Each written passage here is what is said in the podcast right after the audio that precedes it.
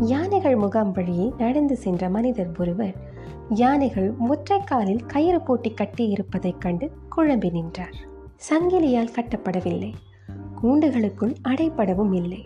இந்த சிறிய கயிற்றை அறுத்துக்கொண்டு யானைகள் எப்போது வேண்டுமென்றாலும் ஓடிவிட முடியுமே.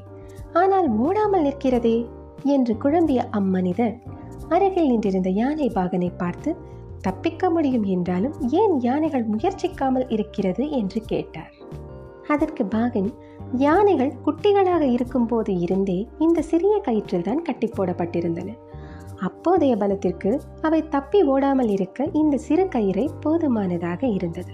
அப்படியே பழக்கப்பட்டு போனதால் வளர்ந்த பிறகும் தன் பலத்தால் இக்கயிற்றை அறுக்க முடியாது என்றே நம்பிக்கொண்டிருக்கிறது. அதனால் தான் தப்பி ஓட முயலவில்லை. என்றார்.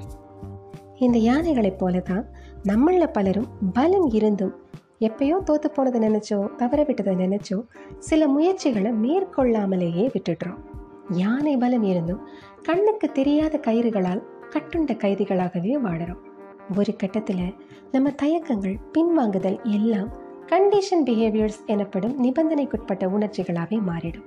அதுவே நம்மளை கட்டுப்படுத்தும். நம் முயற்சி எதுவோ பாதை எதுவோ இரக்கத்தில் இருந்துதான் ஏற முடியும். உங்கள் பலமறிந்து செயல்படுங்கள். இணைந்திருங்கள் மின்மணி பூச்சிகளுடன் அடுத்த பதிவிற்காக. நன்றி.